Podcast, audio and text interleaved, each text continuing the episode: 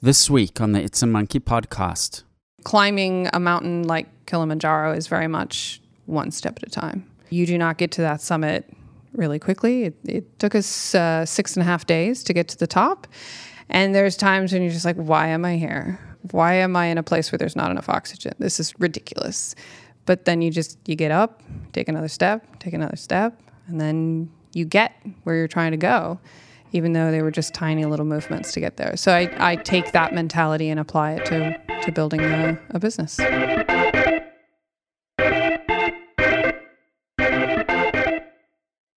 Good morning, good evening, hello, wherever you are in the world. My name is Kevin Garber. I am the CEO and co founder of Managed Flitter and soon to be Managed Social as well. It is Friday, the 9th of February, whilst we are recording this podcast. You're probably listening to it a few days later. Thank you for joining us on this podcast. And um, as always, we like to hear from you at podcast at itsamonkey.com or you can tweet us. We're also experimenting and doing some live streams of this recording as well. So we are live streaming this podcast at the moment on Facebook Live. So if you don't uh, like us on Facebook yet, like us on Facebook. You'll get a notification when we come up live. We don't live stream the, the interview part at this stage. It's just Kate and I doing the news and then um, the, the post analysis. So it's almost like a little bit of a behind the scenes recording of um, the podcast. So we've got a great show lined up for you today. We're going to talk a bit about some interesting tech news, and um, later on in the show, we talk with Jennifer Fine, who's the founder of You Live to Travel. And uh, I bumped into her in a cafe in Melbourne, of all of places. And uh, Jennifer landed up being the, the founder and CEO of this uh, interesting startup in Melbourne. And I chat to her about all sorts of things tech startup and uh, a few interesting bits and pieces and unique things going. Probably the only startup that I, have come across that's a that's an all female team, which is sort of cool. It's just even cool just because it's different. I haven't come across it. And we talk about um, all those bits and pieces pieces later on in the show. As usual, I have my co host with me, Kate Frappel, who's the design lead at Manage Flitter and Manage Social. Your title's a little bit misleading, Kate. Kate sort of does I, I, don't know i don't think we can distill what you do into a job description like you know you and joe and i think you guys just do like your title just should be like a bit of absolutely everything right mm-hmm. yeah yeah. No, I've actually thought recently, I was like, I really should change that, but I haven't come up with anything better. Yeah. Uh, yeah, I'd, so, but uh, Kate doesn't just do design. She does do design and UX, but also she helps out with the podcast and other special projects and uh, even recruiting and all sorts of bits and pieces. So, Kate's in Whistler at the moment, and thanks for joining us as always, Kate. Uh, no worries. It's good to be back again. Um, before we head into the news item, just want to remind you to check out episode 111, where we uh, chatted with the, that's a previous episode, which you can uh, have a look at it, itsamonkey.com. We chatted with the CTO, the head of technology at Independent Reserve, which is one of Australia's largest cryptocurrency exchanges. And that was really a fascinating chat. And that was with Roman Stefan, uh, Stefanidi, and uh, we spoke all about cryptocurrency. And that leads right into our first news article of course, we've been talking a lot about crypto and a lot about um, Bitcoin, etc., over the last year. Even before that, I think we chatted first on the podcast about it probably three, four years ago. So it's uh, we've we've had our finger on the pulse for a while. One of the largest cryptocurrency exchanges, Binance, went down about, I don't know, over 24 hours ago. Now, this is a big story for a couple of reasons. Firstly, Binance is a company, it's a cryptocurrency exchange, um, first and foremost, um, where you can buy and sell cryptos. But why it's interesting is Binance is on record as the fastest profitable unicorn in history. Now, unicorn is a company that reaches $1 billion valuation.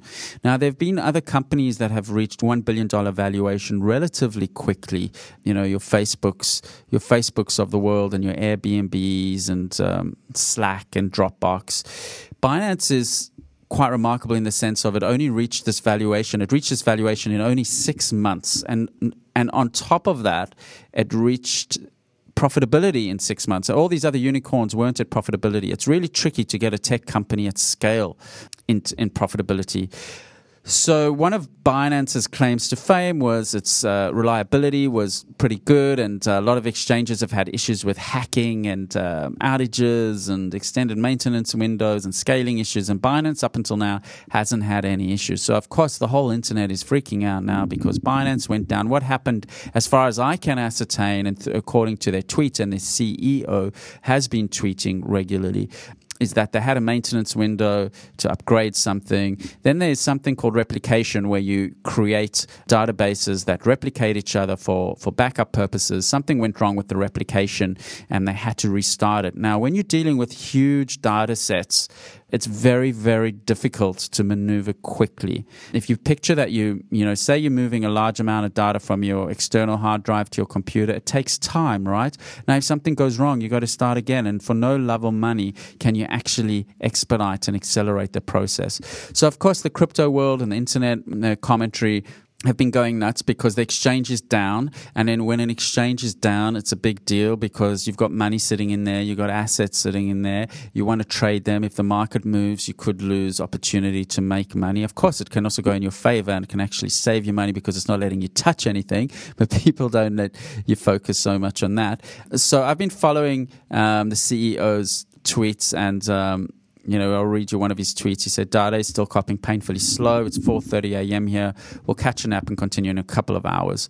What they also did, because a lot of people were worried that they'd been hacked, and if they had been hacked, then people lose their Bitcoin and lose their Ethereum. And there were rumors that they've actually been hacked. It's not just a database issue, but the CEO actually tweeted out and said, hey, we're going to, we're going to actually send some of our own Bitcoins from our cold storage. So, you know, like the private keys on a piece of paper through to our hot storage, and we're going to show you a record that that has just happened. So the reason why he did that is to show that they still have access to all their bitcoins, to all their crypto assets, and that people just mustn't panic. This is a database issue. Databases fail. That's why we got backups, and they will be back online, no doubt. So that's another day of excitement in the crypto world. It's uh, an exciting world.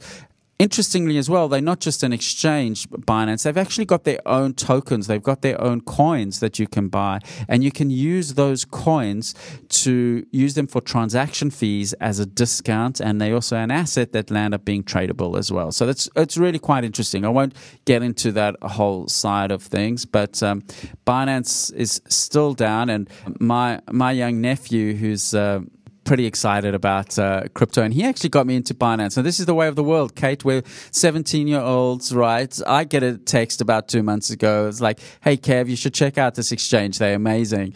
Um, and he's guiding me through my crypto journey. So uh, I got a text from him yesterday saying Binance is down. So, and, and uh, they've, they've had a clean record up until then. And our scaling systems is incredibly difficult, but Binance are making a lot of money. So they really, they, these are complicated things to to to architect. It's easy to get systems to 90% reliability, 95% reliability. To get that final bit, you've got to almost put triple the effort that you'd spent up to 95%. It's really, really tricky. You need all sorts of redundancies, but there's always single point of failures. And, you know, for example, you can, uh, you can have all sorts of redundancy in one data center and something happens to that data center and all your redundancy is absolutely meaningless, right? But you can, uh, so you've got to think of everything. You're going to have different data centers, different companies, and and this is also one of the reasons why um, traditional equity exchanges like the New York Stock Exchange or Nasdaq or the Australian stock market have very very stringent requirements about their technology systems. And you'll notice it's very very seldom you hear that New York Stock Exchange went down or Nasdaq went down or ASX went down because part of what they're offering and part of the guarantees is that you are able to trade when and where you like. And crypto is still in the very early days. Coinbase has been hit by a lot of infrastructure issues. Now, Binance has been hit by infrastructure issues. I really feel for these guys because we have had issues where we've had to maneuver large data sets around and there's just nothing you can do and your customers are unhappy and you are more unhappy than your customers.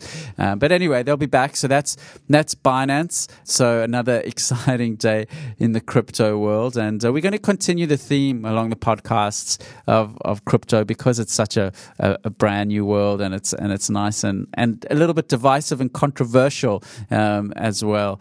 So That's our first news story for the day. Um, Kate, there's also um, an interesting article that you sent me about Intel and and uh, smart glasses, which I thought uh, I haven't heard about. I haven't heard uh, since Google glasses, uh, which sort of was a, a dismal failure and everyone critiqued them as really not looking cool.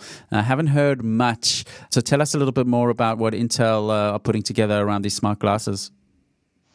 Yeah, so um, Intel, they're at a just a prototype at the moment. They're making smart glasses that sort of fit into your existing life and look relatively normal.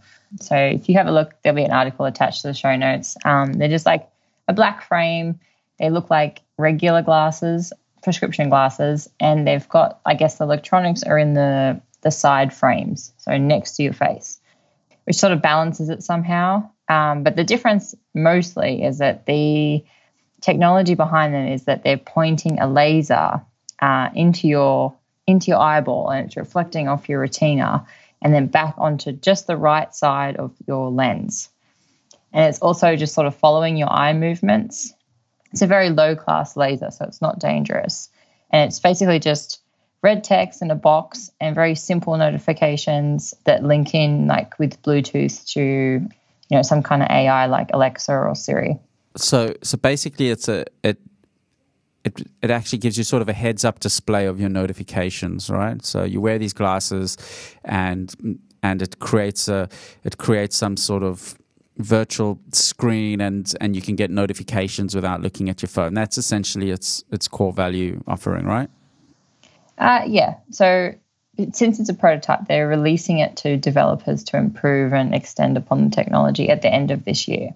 But the, the core idea is that, yes, you just get these sort of subtle notifications. When you glance down, you don't see them type thing. So they've sort of really designed it into the way you're already working with your glasses. So, so sort of the way bifocals work, right? They've the sort of yeah. two different lenses, and it's designed the way when you look down, you're looking close, or far, you're looking up, a little bit like that. Yeah, yeah, and they're less than 50 grams, so they're quite light. And they, yeah, I think the main thing is that they they look and feel normal. Um, and it's only just your right side that gets the, the notifications, and you can sort of turn them off and on. Yeah, so there's no fancy cameras or buttons, no gestures or LCD screens and stuff to freak people out. I think it's just like a nice a nice step that sort of Google overstepped. Now, can other people like if I'm talking to you and I get a notification on my Intel glasses, can you see that I've got a notification? Like like does it will no. you see no. So only only you will see it because it's going straight into your eyeball and reflecting back. So you're actually seeing it. So there's no blurring or um, like sight issues there either. And you won't see some weird laser shining onto my eyeball for a moment or something. You may. Um, I haven't actually seen them in, obviously, in the flesh. But yeah, I mean, the idea is that it's it's quiet, it's subtle, and you know, you could be glancing your notifications while having a conversation with someone. Interesting. Well, I quite like that. I mean, particularly when it's if it's configurable, you can configure it to just display a message from a family member or your partner, or you know, even certain urgent Slack notifications, and you can just leave your phone. I mean, obviously, it brings up a new issue that at least when people are staring at the phone, you know that they're staring at the phone. But people are sitting reading a whole long article while they're talking to you and just nodding, you know, and, and they, yeah. and, and they, it's like a whole other level of, um, but I can certainly, and even in the workplace, I can so, sort of see it. You can maybe you're working on a document and you configure email notifications from certain people to pop up in there you know, the, the, configurability adds a lot to these tools, but unfortunately, these tools are also quite addictive and they can cause other social issues. And I think that's what Google Glass was heavily criticized for, for looking weird and being intrusive and people worrying that, you know, people walk into a place with Google Glass and they can just stream and record things. But I think the notifications is a, is a good place to start. I think that's where the watches, the smart watches have started, essentially started with the, with sim- simplicity, which like the, you know the steps and the and the notifications that's that was the starting point right yeah definitely I mean, I think it's yeah, you've got a point. They start, they really need to start off non-intrusively, um, which is just displaying text messages. but I'm I don't think I'm a fan of the idea of having this constant distraction right in front of you. Um, I think it's going to take away from like a human to human experience. Yeah, look, I mean that's that's become a, a big a big issue. You know, the phones. Everyone around the world is staring at their phone. I'm not quite sure which way it's going to go. If there's going to be a backlash at some stage, or we're just going to take it to go even deeper and be deep in VR and AR. I, I think it will be that. So I think we're fighting a losing battle. That's why nice to go deep into the Australian bush sometime where there's no mobile signal and uh, you have to have to get have to get back to basics. I'm sure there's a lot of areas in Canada as well that are pretty isolated that that don't have mobile signal, right? Yeah, in, between towns, if you did a, a sort of a road trip, I guess through the mountains, you'd lose signals in some places. Australia's pretty good on the major highways, but if you go off the major highways, and Australia gets isolated pretty quickly, so you can lose signal pretty quickly. But most people most people stay very, uh, very connected. But um, yeah, look, that's Intel glasses. It'll be interesting. I, I, mean, I would like, and also on contact lenses would be, you know, pretty cool as well. I guess we've we've become so used to processing so many notifications and processing so much information, and um, I think it's all about configurability. If you haven't configured your email and your Slack and you know all your other systems and your facebooks and your twitters and you, you can configure these things to work for you and i think that's really the idea. And once you spend a little bit of time filtering out your email setting up your slack and you can actually still have a very sane life and just the the necessary and important bits surfaced. I still struggle like with email just trying to trying to filter things and set up automatic filters, and it's it's still a little bit of a an ongoing battle for me, and, and worrying about legitimate things slipping through. So there's still still a little bit of an information information sort of overload. But um, yeah, these you know we got to remember that these tools are made to assist us. They're not made to. We mustn't become the tools of the tools. You know, these tools. Um, are here for us. So, uh, yeah, interesting. Intel. We'll put, uh, as usual, we'll put all the, the, the show note links up um, to um, the news articles. We try to cover a bit of news because there's so much going on in our industry, and it's difficult to to keep track of all. It's always actually pretty tricky to choose new two news items. We could probably put a podcast every day together with just an hour on on news items and I sit at work with my Twitter feed open and just um, on one of my screens and just constantly seeing what's going on and the changes so it's uh, our industry our industry moves incredibly, incredibly fast. So we're going to take a short break. Uh, when we come back, we're going to play the interview that I did with Jennifer Fine, who's the founder of You Live to Travel or Yuli. And uh, we had an, a, a, chat about her startup and the entrepreneurial journey. She's originally from America. Jennifer's originally from America, um, lives in Melbourne now, and uh, was visiting Sydney. And I managed to catch up with her. So stick around. Hi, my name is Joe Pinto.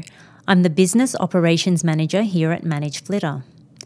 Did you know that Manage Flitter can help you quickly and cheaply build an organic following on Twitter? Let me explain in six easy steps. Step 1 Find new prospects on Twitter with Power Mode, Manage Flitter's advanced Twitter search feature. Step 2 Easily filter and sort results to find the most relevant Twitter accounts for you to follow. Step 3 Follow these Twitter accounts using Manage Flitter's simple interface. Step 4. Unfollow accounts that do not follow you back within 14 days. Step 5. Watch your Twitter follower numbers grow as high quality accounts follow you back. Step 6. Rinse and repeat to maintain consistent organic Twitter account growth. Feel free to drop by manageflitter.com to trial our product or email us at contact at manageflitter.com to schedule an obligation free walkthrough. You're back with It's a Monkey podcast. My name is Kevin Garber. We chat about everything relating to tech, the political economy. We talk about social media, uh, online marketing. We've also been talking a lot about crypto, and we like to talk a lot about the entrepreneurship ecosystem and chat to interesting people in the um, industry. And a couple of months ago, I was hanging out in a, a, Melbourne cafe, and someone was feverishly working next to me on their laptop, and they had all these tech stickers, including one from Slack. And I have to say, I thought it might be someone who actually worked at Slack because I know that Slack has an office in Melbourne. For some crazy reason, they chose Melbourne and not Sydney. Boo for Slack. And I started chatting to this person, and it landed up being my guest today on the podcast um, Jennifer Fine, who is the founder of You Live to Travel, which is the creator of the Yuli platform. And uh, I managed to drag her into our very fancy podcast studio. Yes. So, um, welcome and thanks for joining us on the podcast. Thank you for having me. It's uh, people underestimate how you can meet people really anywhere in life, right? Yeah. And um, so we, we got talking about tech, and um, you know, it landed up being that you you've created this this interesting company and this interesting platform. And recently, I saw that you were you made it to a, a Huffington Post article mm. um, about female entrepreneurs. Um, I've got that in front of me. 99 limit breaking female founders. That's, I'm in very good company on that list. Uh, I feel that I have a lot to aspire to to uh, deserve their company, but yeah, I'm very proud. Now, I think I think the whole female founder challenge and discussion is, is obviously very worthwhile, but I but I think it's it's not worth, I guess, o- overemphasizing the issue. Like sometimes in America, I get a bit frustrated where they always they always look for the first something. You know, oh, it's the the the first pageant winner that's you know yeah. wasn't born here and, and and it's it's nice sometimes to to see the similarity not the difference but i definitely mm. think the whole female founder thing is definitely um, there's such a, a, stereotype of especially in the valley of of a male founder coming from a particular pedigree. And i think it's so nice to see that that the diversity really helps us all. I think it helps people sort of approach problems differently. It also mm. it also helps us behave differently and better and be more sensitive. It's like living in a big city, right? Mm. You get hmm. exposed to different practices. But anyway, I'm I'm digressing. Jennifer, welcome to the welcome to the podcast. I could talk about female founder stuff all day long.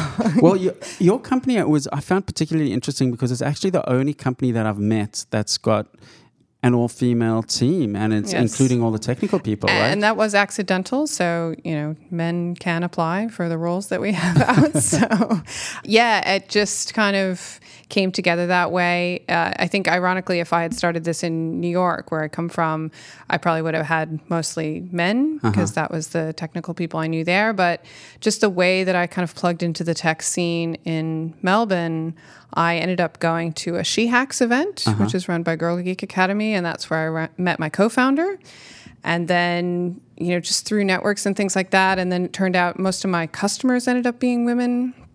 And so I just ended up sort of traveling in these sort of female founder circles. And so those are the people that I've ended up hiring.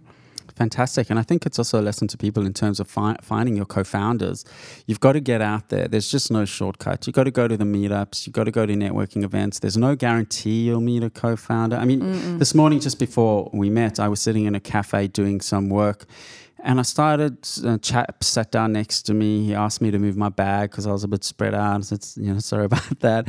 We started chatting, and he's ex Symantec, right?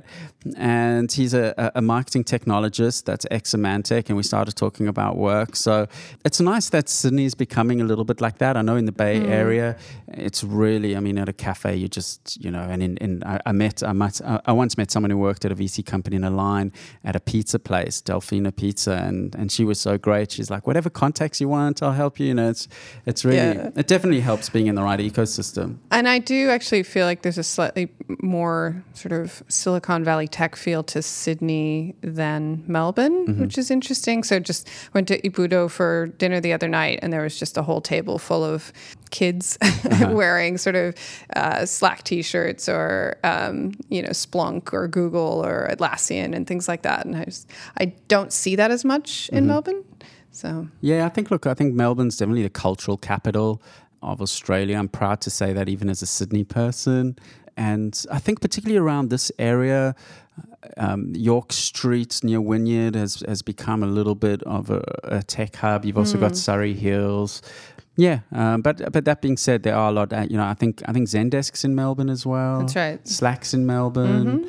Um, I think we've got Facebook and Twitter here. So and Atlassian. Atlassian, which of course, yeah, the big HQ, and you see everyone wearing the the, the they've all got hoodies and I mean, they what I think I can't remember. I, I'm I'm not sure if I'm quoting correctly that they would spend a million dollars a year on merch or something like that. Whoa! Yeah, it was something really big. Like, and you can understand when they go, you can, when you see it. Mm. Um, so there's a lot it's of everywhere. There's a lot of Atlassian merch, and they sort of worked out that technical people like receiving this merch, and it's a marketing exercise for them to just um, give out merchandise? Well, it's it's funny about merch. Uh, one of the things in terms of being a, a, female in tech is sometimes when you're at conferences, they don't have T-shirts that fit a sort of smaller female frame, and that was something I pointed out to one of my mentors, and it just it had never occurred to him that that's kind of the soft gender imbalance that can happen in in the tech world because it's one of those well, there's mostly guys here, so we're going to have mostly guy t shirts. And so then it just sort of creates that bias, which you just feel like, oh, well,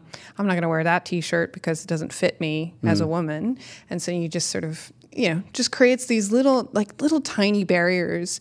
And I think the good news is we're at a place where most places you have an opportunity to prove yourself and so it's it's about kind of creating that atmosphere of women engineers feeling like they should knock on the door and show up. And that's kind of the stuff that like uh, Girl Geek Academy does really well. And they just, you know, create these spaces to say, it's okay. We're going to give you t-shirts that fit you and we're going to encourage you to develop the skills that you need so you knock on the door and you get those jobs at Atlassian or Slack or Zendesk or hopefully Yuli. And I think I think yeah, I mean it's it's a it's a catch twenty two situation because if the culture of the companies aren't right and they're not um, appealing to to female tech staff, then then other female tech staff aren't attracted to it, and it's mm. you, you, sort of got to break the seal somehow, right? Yeah, and and you know it is it is an interesting challenge, like you know, and women do the same thing in the other way in terms of you know all female groups can sometimes feel intimidating to a guy trying to get in, so certainly can happen both ways, and so I think it's just about being aware of that and then trying to work through it, and that's why having these conversations is important. I mean, I just took a, the startup genome survey. I don't mm-hmm. know if you've seen that come mm-hmm. around. And at the end of it, it kind of gives you the stats. And it said there's only 13% of the responders were female founders.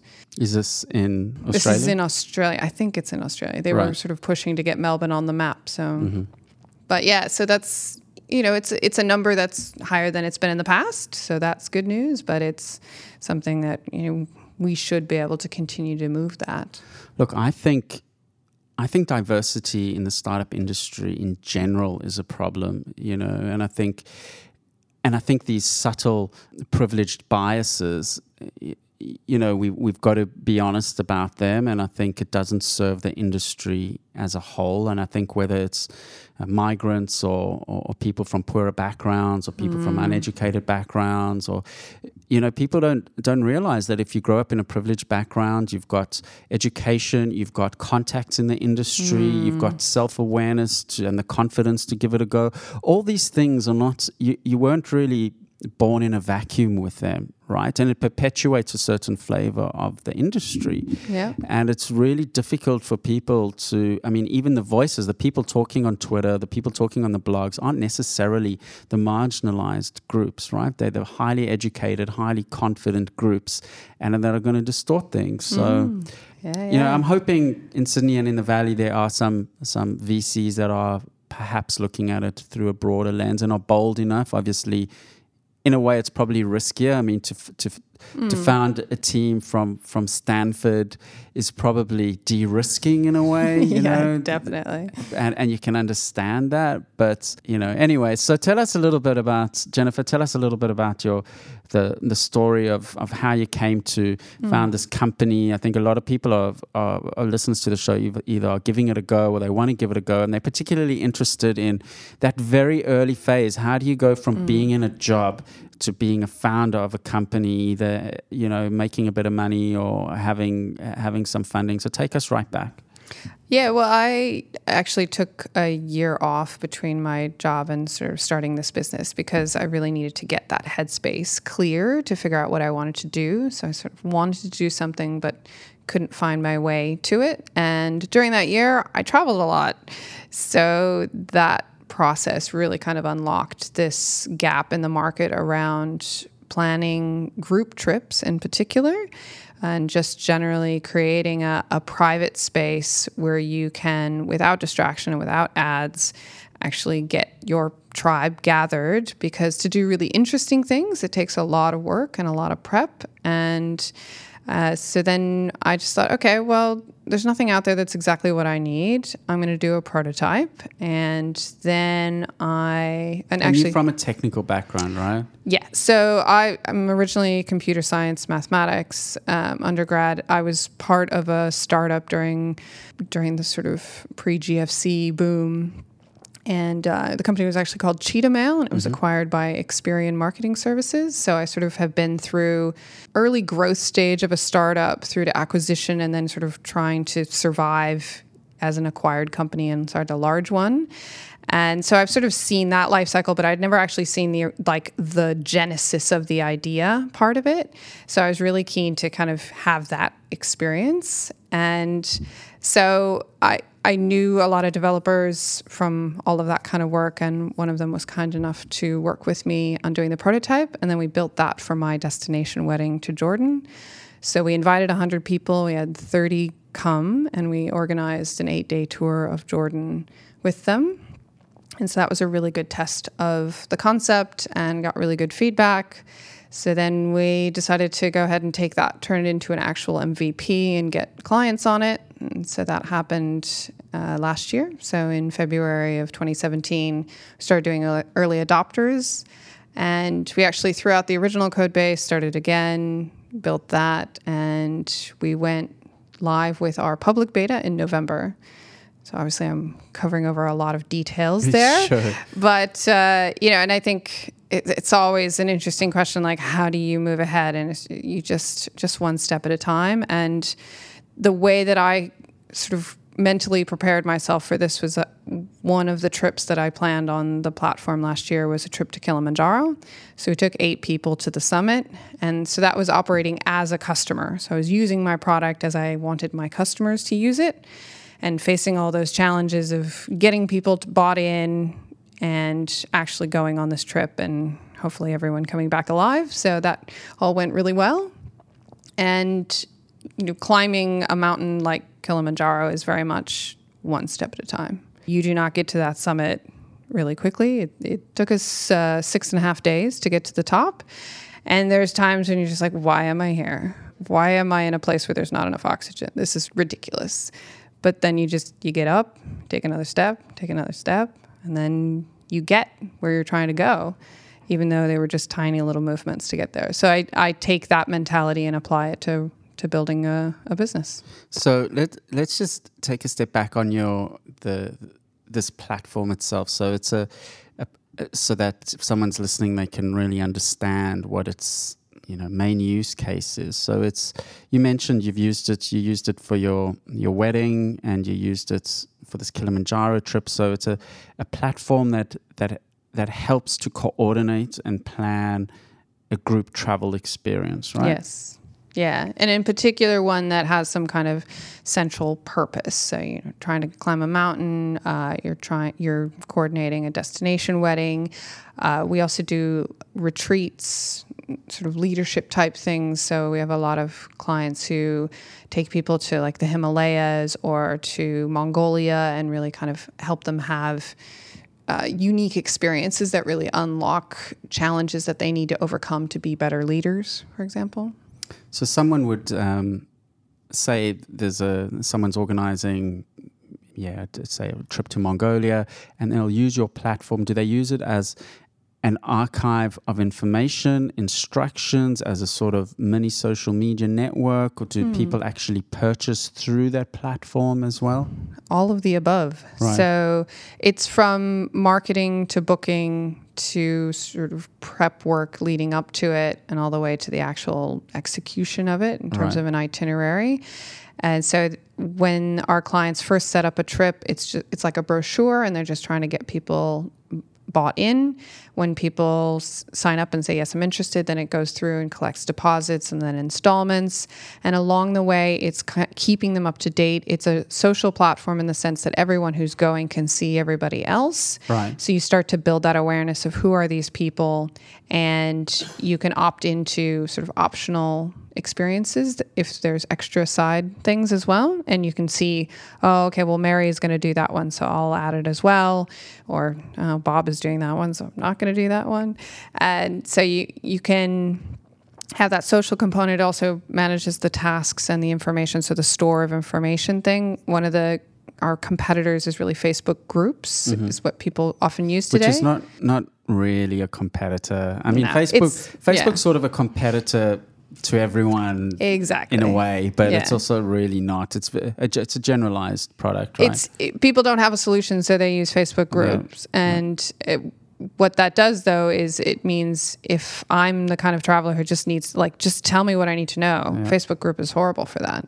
So Yuli creates a place where you just go in you get the information that you need right then and it drives you to the next thing that you need to do. So it's kind of keeping track of your tasks and your payments and communications and changes all in one place I, I go, I like retreats, mainly sort of yoga ish type retreats. And um, I can definitely see the value instead of emails flying around and, and Facebook groups. And particularly just thinking out aloud now, what, what I do a lot is sometimes I stumble upon either tech conferences or retreats sometime in the future.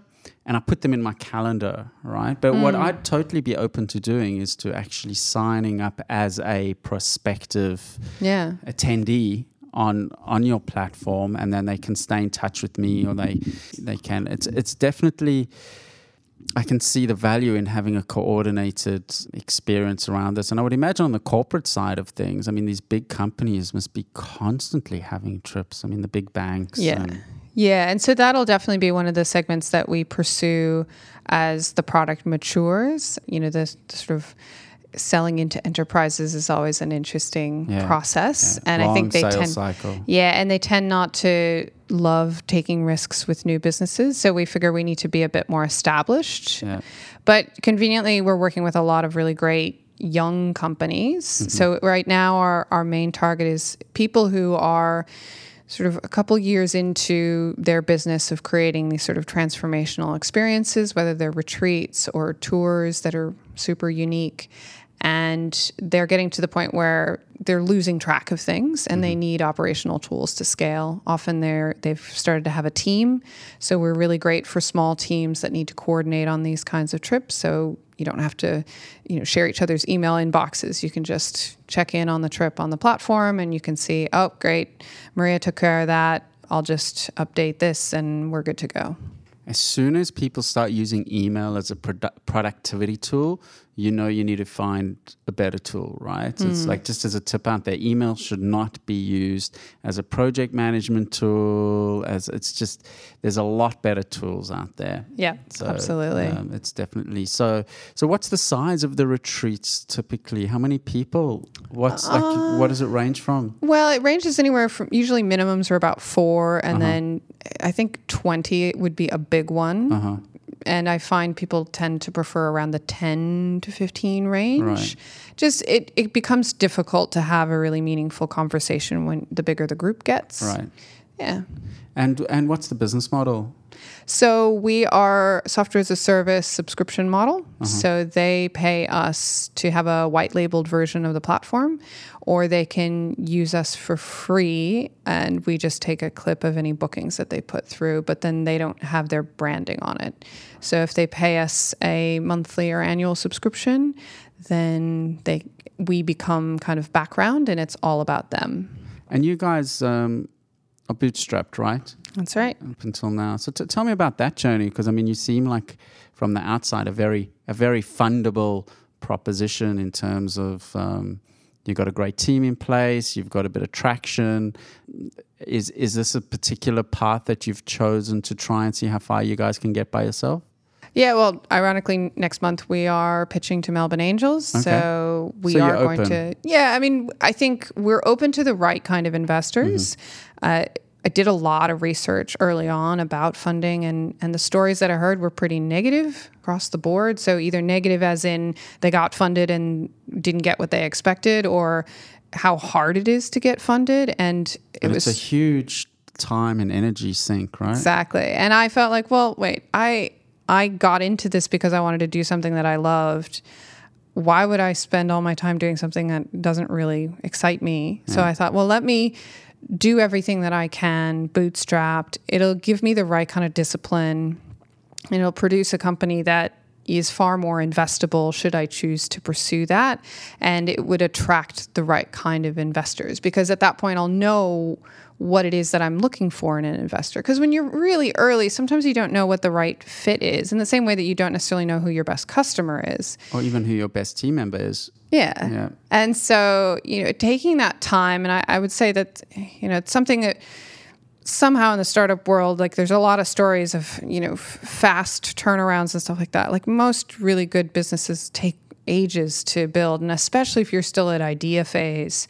Most businesses are not Facebook, okay? Like, you know, I heard something once, you know, if you look at Facebook, Google, Twitter, Instagram, Pinterest, a lot of them haven't spent any money on marketing, right? So, but you've got to remember that 99.9% of businesses are not Google, Facebook, Twitter. Like hmm. we've, you know, and it's the same thing. You know, Facebook in a way has has set a weird bar for a lot of things. They're such a unicorn of unicorn of unicorns, whether it's from their reliability on their tech side to their product hmm. iteration to their uptake of users. But we've almost got to we've almost got to remove them, in my opinion. They just the statistical outlier, and Yeah. us mere mortals. I, I agree. Things things take time. I mean, I think the the the whole sort of funded you know silicon valley model in one way it's fantastic and it's created all these great mm. companies which are they all funded companies you know the googles and the facebooks but but there are many other ways of going about it. But I also, you know, I wanted to build something that was in line with my ethics and values because that's one of the great things. Like, you know, having a startup is very stressful, but the the plus side of it is you get to decide what you put your time and energy into and what kind of company you want to create. And I feel like sometimes when you get investment of the wrong kind, You lose your get you get dragged into like for example, one of my ethics is that I do not want to be ad funded. Uh-huh. You know, I decided I'm going to build a product that people are willing to pay to use explicitly. And I figured if I can't do that, then then this isn't for me, right? And Uh, we we the same as well. I mean, the fact that Silicon Valley has some of the smartest minds working on ad technology as well. Yeah. Yeah. So I I felt like that was a really important thing and and thinking about the ethics of you know when you get really really big like like Airbnb and Uber you know and they they change the world and you know that's interesting and fun to talk about and you know and impacts all of us but you know the ethics of that like Airbnb is causing Barcelona to to sort of cry for help because you know they can't afford to rent in their own mm. town right? And you think wait a minute is that is that really what the founders of Airbnb set out to do? And you know and now because they're VC funded and stuff like it it'd be very difficult for them to to sort of pull back from that right Very, very difficult. And I think people forget, you know, there's, they get excited, oh, this company raised 100 million or 200 million. Well, when, when a company raises 100 million, the investors are generally looking for a 10x return or more. So they're under a huge amount of pressure, mm. right? To get a 1 billion plus exit is not easy. Yeah. Right? It's not easy. You try selling one product to a customer, let alone getting a $1 billion exit. right Um, I'm sure you're familiar with David Heinemeier Hansson. So he's th- one of the yes the, yeah. the co-founders of DHH. Basecamp, Yeah. DHH. So Yeah. we've had him on the podcast before as well. So you're in good company. Oh. um, and he's wonderfully outspoken and very much against the model. He's very, I Mm. mean, against the model. I think, though, in fairness, DHH and yourself come from technical backgrounds, right? Mm. You can do some of the initial groundwork, even if it's not some of the coding yourself, but you understand enough to to hustle a good first version or an MVP. I think people that are p- genuinely non-technical, very very difficult for them to bootstrap 100%. So they, they they need a little bit of buffer to get a, a development company involved or something like that. So you, you do have a a, a, little bit of an advantage in that sense of being a very technical person. Absolutely, yeah.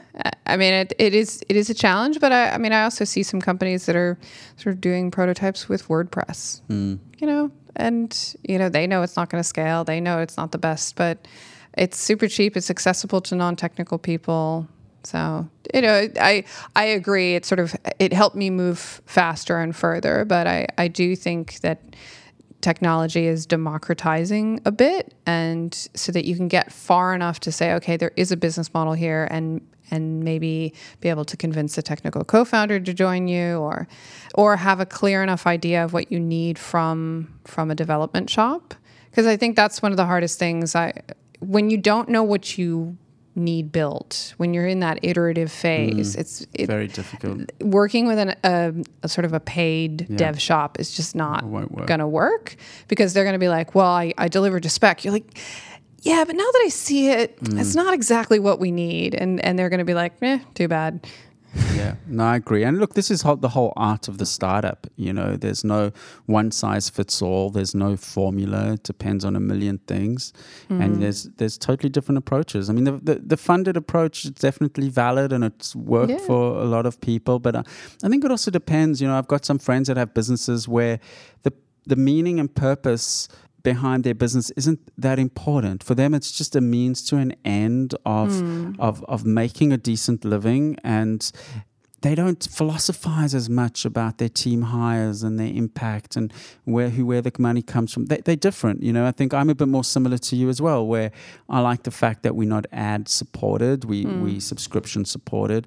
I like working with good people, nice people, Yeah. And, People who um, share your values. people who share the values and I like and I do like the independence as well of, of of being bootstrapped. And similar to you we're not close to the the right type of funding but it mm. has it has to be aligned. We you know so it really it really depends but definitely success is not funding success is creating a Yes. profitable bus sustainable business Yeah, absolutely. And I think sometimes if you get funded too early in a way, it can it can be a little bit distracting from that. So, I mean, we've definitely gotten some assistance. You know, we went into a program with Melbourne Uni that got mm-hmm. us access to the Amazon Web Services. They have a, a startup program that gives you like ten thousand dollars Oh, in that's credits. nice. So you know that's it all adds up it all huge, helps. you know, and um, so definitely, you know, I'm not not full of pride and like I don't ask for help, but I, I, um, I, and I'm looking forward to finding the right kinds of investors who want to help me build a platform that really supports the change that's happening around people. You know, they're experts and they want to kind of share that and they want to monetize that and they can do that by running these kinds of retreats or travel. And so it's sort of a new it's a new industry, so it's not your traditional travel industry. It's more of people who aren't so travel industry savvy and are really more about the people. And they tend to go with them on the trips. And it's a bit of a different mindset. And to and in some cases I'm helping businesses kind of grow.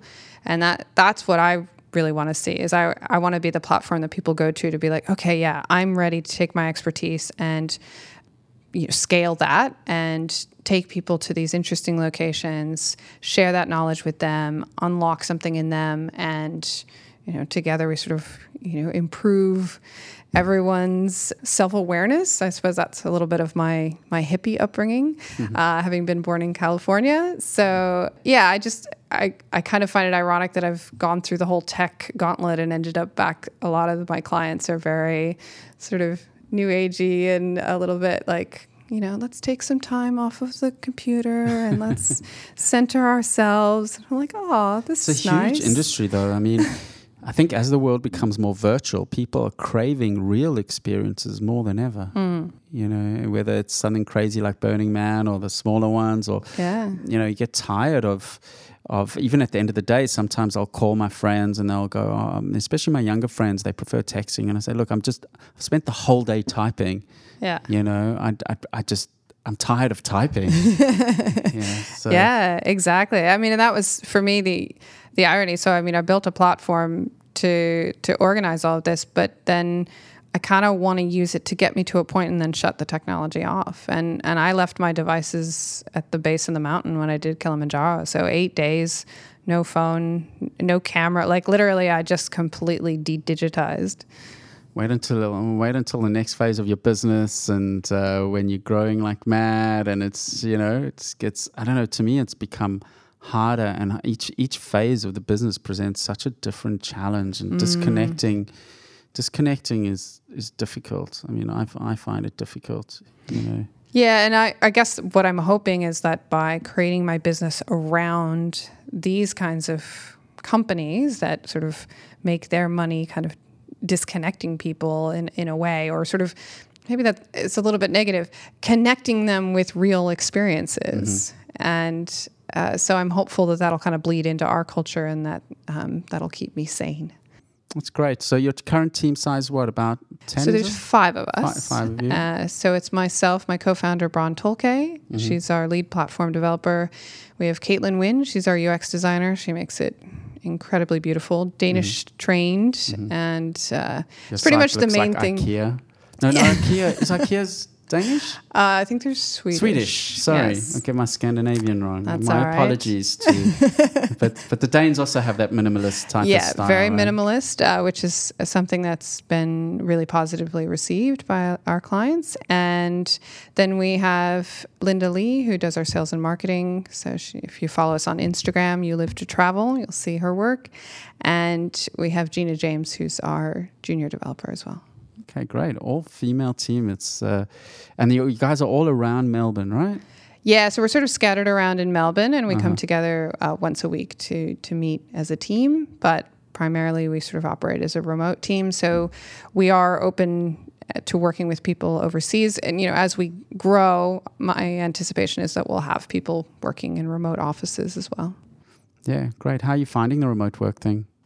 Well, I'm kind of used to it. So mm-hmm. when I was in Experian, I was responsible for Asia Pacific uh, product team. So mm-hmm. I had people working in all the major Asian cities, and so I'm very comfortable kind of managing remote teams, even across cultural divides. So, so you know, it's kind of natural to me. But I think it it's always a challenge. It's always something you have to be aware of and work yeah, on. I think I think yeah, the final point. It's something you have to be aware of. It's definitely you can't treat it.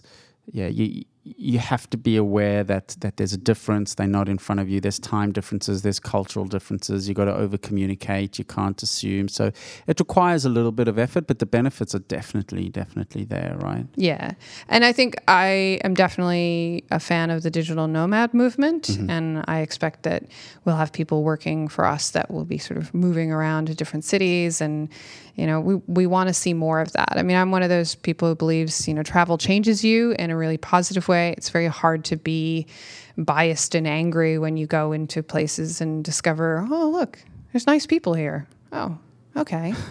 and you know what? There's actually nice people everywhere. Yeah. I think some of the toughest places are actually the big Western cities. Are actually, mm. in certain ways, I mean, there's obviously good people there as well, but but th- there's a there's a sort of aggression that underlies some of these cities, and that's what I think people, you know, when they say Sydney's so fast and New York's so fast, yeah. You know, I, I, don't find Sydney so fast. Do you find Sydney fast? No, but that's because I lived in New York and yeah. I spent a lot of time in Beijing and Tokyo. So you know, it's all a matter of you know reference point. Ref- if you're coming from Geelong, then yeah, Sydney's fast, right? But I when people say fast, I always think of Midtown New York. Like to yeah, me, yeah. that is like anything less than that's not fast, right? And Agreed. Mid, and Midtown New York is, is, just everyone is grumpy in Midtown New York, right? Yeah, yeah, exactly. Just, except for the tourists, they seem to be oblivious and yeah, and that just and that just pisses off the locals. Yeah. yeah, exactly. Yeah, yeah. Well, you know, and I think sort of one of the best experiences that really sort of motivated me to start the business is the taking people to Jordan. I had a lot of American friends who actually had to had struggles with their family to go mm-hmm. because the media in the in the states right. just you know paints this right. picture like you're going to get kidnapped and it's totally dangerous. And they came home just being like so welcoming and like yeah. you know and and it's sometimes it is these countries that are sort of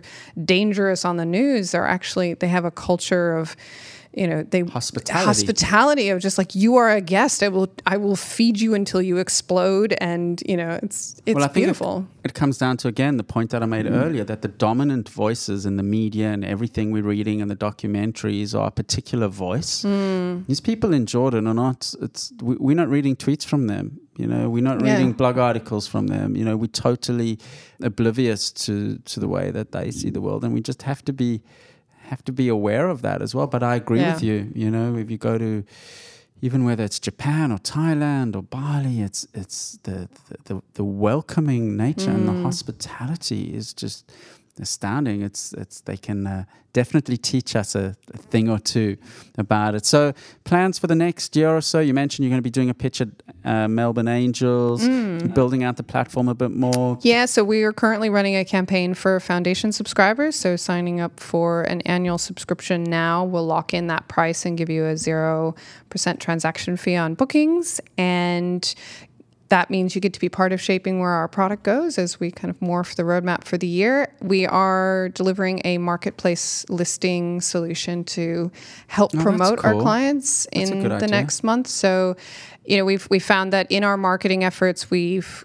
attracted travelers as Mm-hmm. well as planners, and we thought, well, rather than sending them away, we should send them to our clients. So we'll we'll set up a, a marketplace for that, and that'll be oriented around travel with purpose. So if you're looking for a retreat or looking for a sort of transformational experience, that'll be on youlivetotravel.com. And it's a very difficult thing to still access and surface the right events, retreats, whatever. You know, actually, a few months ago, the one of the co-founders of Eventbrite was in Sydney, and um, I forget her name. It slips my mind. It's the tip of my proverbial tongue, and. Um, I actually asked her the question. I said, you know, Eventbrite, you guys have so much information. I said, no one's really cracked that puzzle yet. Facebook hasn't even cracked that puzzle where I can't tell Facebook that I'm going to be in San Francisco in March, dump me a whole heap of social and business events. No, and and it's a it's it's actually a, a um a very difficult. It seems on the face of it a simple problem to solve, but it's actually quite hard. And Yeah, because there's so much noise that you get when you try to sort of suck up all of that and then filtering it properly is where it gets really hard. right? Exactly, and she, and she said, yeah, it's definitely something that they're going to look at, but they she realizes that it's there's def- someone who gets that right. There's definitely um, there's definitely a big market for that, and it, it will happen. I mean, uh, Facebook's obviously sitting on the the most amount of data, and I see that they Yeah. try to do it, but they still don't really quite nail it. You still have to filter out and sift and you still miss things and you still suddenly start see a hashtag from a conference on Twitter and you think like why didn't I know about that that is so up my alley so Yeah. um, I'm sort of intrigued by this event discovery problem that still hasn't been solved yet I think there's a startup here in Sydney called Mm-hmm. Huntr, H U N T R, that is is exploring uh, solutions to that as well. So I think a lot of people are are chasing that. I'm I'm not sure if I'm in the running for that so much as I'm I'm trying to create the place where the organizers want to organize them, Mm-hmm. and whether or not the marketing piece of that becomes a big component of our business or just a you know a sort of add-on it will be interesting to see so we've got a lot of tech build to do we've got a lot of client onboarding to do this year and really we just want to you know empower more organizers to you know take that idea that they have in their head like oh i'm going to do the you know these trips this year it's like okay we'll put it on Yuli and we'll make it happen with you Fantastic.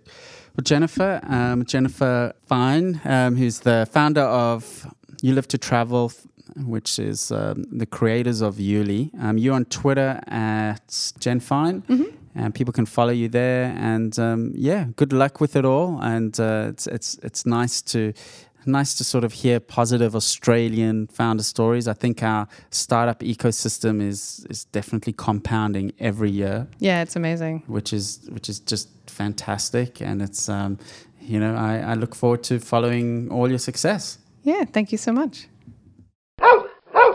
The It's a Monkey podcast is brought to you by CheckDog. Use CheckDog to easily review and monitor your website for spelling errors, broken links, and broken images, all with the push of one button. CheckDog can also automatically monitor your website and notify you of newly introduced spelling errors. Go to checkdog.com forward slash podcast to receive 50% off your first month subscription. Checkdog.com, helping the world's leading websites keep their content error free. So, Kate, um, interesting startup, Yuli, as someone who goes to retreats and festivals and all those bits and pieces, I can certainly see the value and uh, on on the corporate side of things. I actually tried recently when I went on a short trip to use one of these personal sort of portal travel portals where it's you know supposed to track your email and pick up your tickets and and manage your agenda and um, I think it's called TripIt. I think um, I didn't have much success with it. I probably didn't set it up properly, but I do like the idea of having little portals for your trips as well because even from a tax reporting point of view and from an admin point of view, it's just if you have everything collated in one place and having to dig through emails, uh, etc. So, um, yeah, Google are doing a good job of that. I've noticed, like Google Calendar, and it, it you know integrates with your Gmail as well. It pulls in air tickets and automatically puts them in your calendar, and it's quite good like that. I think they pick up on more things like that that we're doing really well. Yeah, yeah. I think Google Calendar's got a got a huge amount of of scope.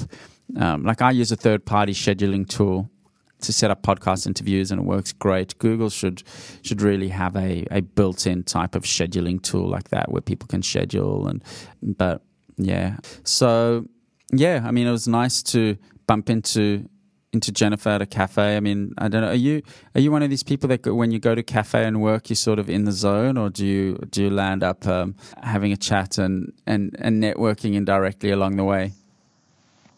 Um, a bit of both. A bit of both. It depends. Sometimes I've headphones in and I'm in the zone. Don't bother me. Uh-huh. And then other times, yeah, it's quite common. People come up and they ask me what I'm doing, especially if I'm doing a bit of coding. And they're like, they're intrigued, they're curious. You're coding in a cafe. yeah. um, that's really good. Like, it's a good way to meet people. Usually they're just curious and you sort of tell them what you do for work and, you know, the situation and they go, wow, it's amazing. And some people want to, they want to know how they can get into something similar and other people just sort of go, oh, wow, technology these days. maybe maybe because Whistler's a holiday town. If you were in San Francisco or New York or um, or even in Sydney, it might not not be as novel. But maybe everyone everyone there is is either you know working in a bar and skiing during the day, and maybe you're a little bit unusual. I don't know. Are there a lot of digital nomads in Whistler? Yeah, yeah, more than you think. Really, more than you think. One of the um there's quite a lot of Starbucks here, but most of them are designed to not sit down or, or not sit down for very long. You know, like they're very like the stool or something like that. Mm-hmm. Um, but there is one Starbucks that has like a bit of a restaurant area with tables and stuff like that, and it gets packed. Like sometimes I walk in there and it feels like a little office. Mm. Yeah. And there's a couple of co-works popping up that are getting more popular. There's more than you think out there. Look, I think I think it's become going to become more and more of a trend just because it makes so much sense for everyone. I mean, even particularly and you know it's a theme we talk about regularly distributed teams and remote work etc and um, even just because big cities are just so expensive right? Even just that factor alone is just you know makes so much sense. Like in australia we've got a zillion great little country towns and that are very reasonably priced.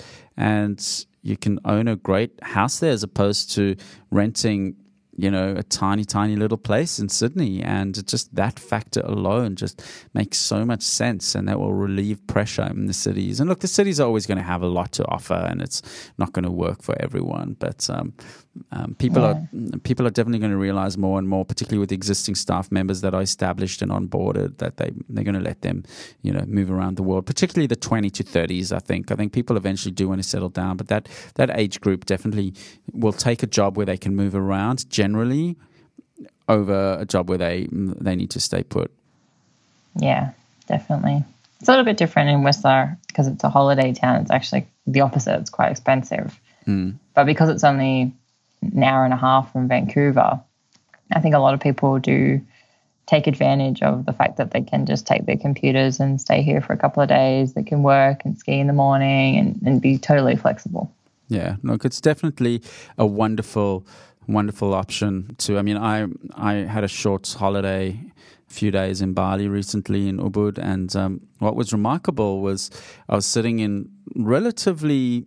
I wouldn't say remote too too strong a word, but um, you know, a little bit off the beaten track cafes in rice fields, and um, I sent the team a screenshot of the the internet speed I was getting there. It was just fantastic. It was about I don't. I think about thirty down and about fifteen up, and um, which was fantastic, you know. And sitting in this beautiful rice field, doing some work, eating a beautiful, you know, veggie curry, and just looking out over the rice fields. And you know, most of the time we are just in in in our game, just staring at the screens. You know, at least 60 70 percent of the time. So whether I'm sitting at the screen here or there, the one thing I do miss is the external screen right? I, I did travel, and this is a tip if you travel and you do work. I do travel with a laptop stand, the Rooster, which is a portable, flexible laptop stand that you can buy online, which is fantastic. And I travel with a with a portable external keyboard and a portable external mouse, and they're really easy to slip into your suitcase, right? So you pop the laptop up on the Rooster, you set up your keyboard and mouse, and you actually got a, a much more comfortable workstation, but you don't still have those two screens. And two screens definitely helps with productivity. I'm still waiting for Apple or someone to um, to actually come up with an extendable screen of sort, which has to really be possible. Ones that slide out on both sides, even if it slides out one third on both sides, so you get a longer screen, right? Yeah, I would rather if I was to buy one of those computers with the extendable screens. I would rather it would be a, a separate piece. I wouldn't want it to be part of my actual machine. I wonder if there's software. That makes where, sense. Yeah, it does, and I'm just it's got me thinking. I wonder if there's software that allows you to use a tablet. Um, yeah, as, that type of thing. You know, like I've got an Android tablet, but it wouldn't be a problem buying an iPad. And if you actually just put that on a stand and that becomes a screen, good question if you know of any options, just uh, email us, but I'll, I'll Google it. I'm pretty sure there might be software that actually does that. If not, we should definitely create it because that's a really good idea, right? Because most, a lot of people travel with a computer and a tablet, right? Especially yeah. business people. And you just put up your tablet and boom, there you go. You got a second screen, portable second screen. Yep. Yeah. Or something that clipped onto the side of the screen would be, I would enjoy that rather something I could clip on and clip off. See, Kate's always and got extended it. Kate's Kate's this understated person that's always got original ideas. And she just quietly comes in with her good ideas. I try. yeah, it's uh, it's very your humility is very Australian, very Australian. But yeah, you, you got. I think I think you're right. I think that would make a lot more sense to have something that clips on. That's just yeah. that that doesn't. And uh, I mean, depend, depending where you are, if it was part of the screen and you could, you know, as you were sort of saying, pull it out a third or whatever. I mean, if it was, if you could define the length, maybe, but depending on how big your desk is and like what cafe you go to, like I would rather have a an extension rather than something that I have to physically fit my laptop in. Kate, I think we've just come up with a new business idea maybe. And all the people listening to this. believe someone hasn't done this yet. And all the people listening to this podcast are sharing it with us. And maybe we should just crowd fund it. And we should, because I would love that. I would love when I traveled because to me that's the final mile of me having a, a, a fully remote friendly workstation where I can be on the road and just sit at a hotel desk or even at a cafe. I mean, it's a bit tricky at a cafe. You can't just make yourself at home and set up this big like workstation and settle in for the day. But you could probably find co-works where you can rent a space for the day, or even you know at the hotel, or and and to to have a nice clip-on screen that extends your your workstation uh, visibility area of the screen side of things would be fantastic. And it is quite interesting that no one has done that.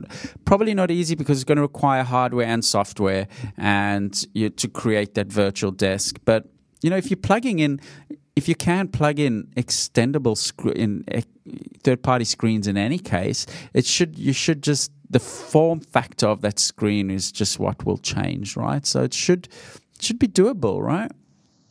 Yeah. Even if you went up, if you had another, imagine your laptop screen, double it, another one on top of it, and then a cord, you don't even need a cord potentially, but a cord that goes to your HDMI port is exactly the same as if you were to, to put something onto a TV. It's just adding another screen. Yeah, and what would be really cool is if it could somehow do it over Wi Fi so you don't need screens, but I don't know if that would be fast enough because you really need that immediate. Um, mm. I mean, they do that with remote desktops, right? And maybe you could sort of somehow piggyback that, but definitely something definitely something to think of. And you could design these clip on for depending on what laptop you got. So whether you got a Mac or you know Lenovo, and you just have it, you know, the clip on integrated really well with um, with with the specific type of computer that you have. Mm. I'm I would be very surprised if it's not already done. If it's done, I want it. I want one, and I'm going to try it out yeah, to clip on the top, and you'll even yeah to have two screens on top of each other, no problem. Clip on the side or two on the side, or even just even just a, a, a really light portable screen that you can just pop up. Because the demand for these with, with digital nomads and remote work and distributed teams and people that want to be on the go and want to work. I mean, even myself, even though I'm in Sydney and we got a, a, small office here, I like to mix it up. It's I don't want to sit at my desk from morning to night. I, I go to cafes, I work a bit from home, sometimes even the botanical gardens, which is so beautiful in Sydney. I sit out there and I, I work from there. So to have a nice little on the move setup, even even if you're not a remote worker, not a distributed team will make sense. Anyway, we have gone on all sorts of tangents. Thank you so much for listening to episode 112 of the It's a Monkey podcast. My name is Kevin Garber. You've been with myself and my co host, Kate Frappel. We love to hear from you. Email us, uh, podcast at itsamonkey.com especially if you want to be a guest, if you know of any guests, if you want your startup promoted. And uh, we, we, we might still start getting that startup minute going again if you. Uh, I don't know why we called it the startup. Did we call it the startup minute, Kate? Because one minute. Because we got people. One minute ad. But it was less than one minute. We got people to send in about, we just wanted them to send in 20, 30 seconds though. So I'm thinking, why did we call it the startup minute?